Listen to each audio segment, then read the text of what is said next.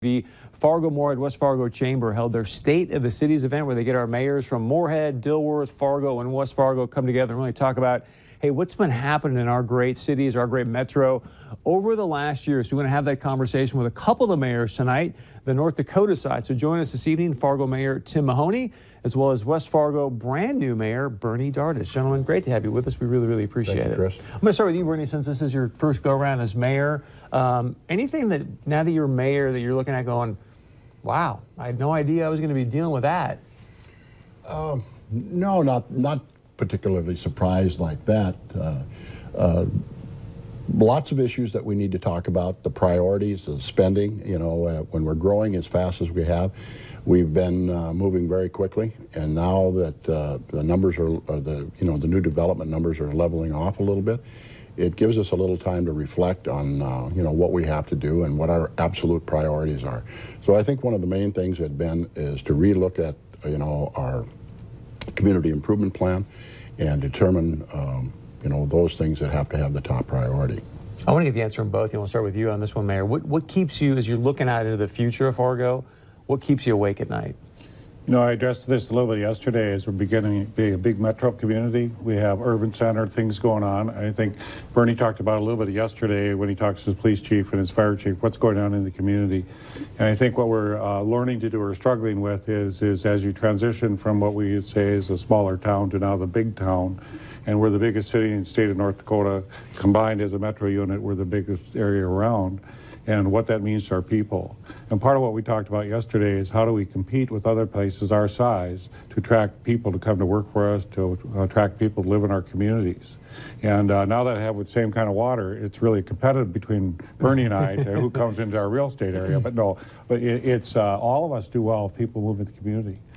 We do, but I think there is a balance, and you brought this up, and I'll get to that in a minute because you know we keep hearing about, I say ad nauseum, this this workforce issue, but then you bring up the point about talking to your police and fire chief about the challenges from a safety and security standpoint. You mentioned, I think, at the event yesterday that five stabbings in one week in this community. I mean that.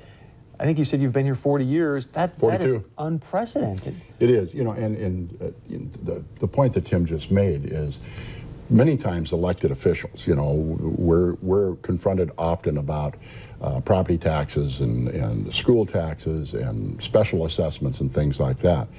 And we have a tendency to focus on the financial elements because that that part of the public is that's what they're bringing forward to us. And so obviously we want to be responsive and want to be, um, you know, looking at those types of issues for the for the taxpayers. But the reality of it is, is that as we mentioned yesterday, both of us did in our in our talk at the chamber, is that there is so much other things that we need to deal with. We're dealing with the opioid crisis. We're dealing with homelessness. We're dealing with the mental health issues. Uh, you know, there were people yesterday that when they did the polling, the chamber did the polling, that mental health rose to number two over above the diversion and permanent flood protection. That didn't surprise me at all because recently, not, not in the least, and that's why I, I had included it in part of my address to the uh, chamber, was that uh, I have been hearing so much more. And I get weekly reports, both, both the fire chief and the police department, where uh, Chief Janke and, and Chief Fuller, and they're sharing some of the things, the number of uh, calls that uh, uh, our first responders are dealing with. And it is just absolutely amazing that, you know, having lived in the community for 42 years, that they're dealing with this on a daily basis. Absolutely basis. agree. I mean, that- Absolutely that daily basis. unheard of growing up here. But I think the other piece of that is sort of the ancillary uh, thing that happens is that because you, these people are so addicted to this drug, now they're going out and, and robbing garages and doing kind of things to try to pawn to get money. So I guess that's where I want to start at because so much of our audience is worried about safety and security first. We'll get to the financial piece in a moment, but as mayors, and we'll start with you again, Mayor, what, what do you intend to do to ensure people that five stabbings, that's a lot. How, how do you make Fargo a safer city? Well, there's two elements that go into that. And one is, do you have enough police force? And that's what we've been working on every year. We've been adding police force, and I think Bernie has the same response in his community. And then you do uh, community policemen, which you get into the community, get to know the neighborhoods, know what's going on, and then intelligent policing. So a lot of stuff is we know some people who are going to commit crimes. We know what's going on in that element. There's a little balance act we get into here now. Is that you jail them and put them in jail for a while, or do you put them in jail, early release, and they come back and do the same thing? So we're having a little bit of a debate in the community is that how do we best handle that? So one of the things, if you're a drug issue, a drug rehab, we better get them to rehab or get them to some kind of treatment, or they're going to come back and do a crime again because they've got a beast in them that they want to have more drugs and get some more drugs into. And if you look at a lot of the robberies, a lot of times it's somebody looking for money to mm-hmm. satisfy their addiction. And what Bernie and I both talk about, we also have the problem with some people that have mental illness as well as addiction problems, and that becomes more of a problem in our homeless population because you're trying to get everybody to sleep at night or in a, in, in a facility somewhere where they can be taken care of. You have some people that have some really difficult problems that probably should be in a different area. So I think one of the good things is we had uh, Josh Boschee on in December. He's the new minority leader in the North Dakota House. He said, Chris, number one issue for us is behavioral health. Then we had Senator Rich Wardner on. He said, hey, Chris, number one issue for the state is behavioral health. So how do you guys, you know, because he talked to Cass County former Sheriff Paul Laney. He says, Chris, incarceration is not rehabilitation. We are going about this all wrong. How do you see our cities working with the state, if you see it this way, to move people into a more rehabilitation type of program situation so we're not just incarcerating but actually continue to develop you know productive citizens It's going to be a challenge. Obviously, uh, all of those types of things take money, you know, and so uh, the, the, the, again, it's going to be uh, prioritizing as to how those resources are going to best be spent. Obviously, uh, you know, gentlemen like Mr. Uh, Mayor Mahoney and myself, we have to spend time at the legislature. We have to be able to communicate. Uh, you know what our law enforcement people, what our first responders, our fire department, uh, what the you know the Cass County Sheriff's Department is dealing with, and you know there's there's been a lot more movement probably this pre-session on talking about the mental health issues because law enforcement for two three years Yeah. now have been saying we can't incarcerate our way out of this, you know that the that the jail. So you know so you know everything from what's on the North Dakota Century Code with regard to you know the you know criminal com- uh, uh, charges and all those types of things. So it's a very broad spectrum, and it's going to take a lot of folks, a lot of different uh, political subdivisions to work on this together because uh, um, I don't have the answers, and and and uh, you know we, as we talk about our police force, uh, we finally uh, on December swore in two more officers. We've been trying to fill those positions. And like we talk about the workforce problem, even the applicants that we're sometimes getting for uh, law enforcement, and I'm sure that Chief Todd has talked to the Mayor uh, Mahoney about that too, is that you know you'll get 40 applicants and you'll narrow it to four, and then from that four, there's you know in this in our case in December there were two that were sworn in. So we're one officer away from having a full force, which uh, we're a lot better off than some departments. let me ask you this because um, one of the things that you hear like massachusetts for example because there's not really unfortunately right now across the country a model on how to deal with this opioid situation one guy in massachusetts saying hey if you're addicted and you bring me your drugs and your needles i'm not going to incarcerate you i'm going to take that and i'll go take you to a rehab i mean is that a viable option do you think or I don't think there's anything that should be off the table. Okay. You know, uh, yesterday, Mayor Dr. Mahoney made a comment about the opioids and how physicians, you know, how there's Yeah. been they've been going to the physicians and to the medical care facilities and, and asking them people to be more careful on how they deal with pain management. And you know, I think that's a big part of it. Access, obviously. But uh, you With, know, the, with the program that we worked with the physicians, both uh, major systems, Sanford and Essentia have done this, is we're writing 50% less opioids. So when you sit down and talk to a patient, you say, Chris, you had surgery. Now after surgery, how much pain medication would you like? Standard used to be 30. You got 30 no matter what you had done. And then if you weren't controlled, Really? on Friday night, you'd call me and say, Tim, I lost it in the toilet. I want 30 more. So it was not uncommon for people to get a lot of pain medication. Now we have uh, guidelines, all physicians have guidelines and say, on average, this is the usual amount. And then you have that tough conversation. You say, you're going to get 15. When you're done with the 15, Motrin or Tylenol works. If you're something worse than that and you're not controlling your pain, come back and see me and we'll reevaluate.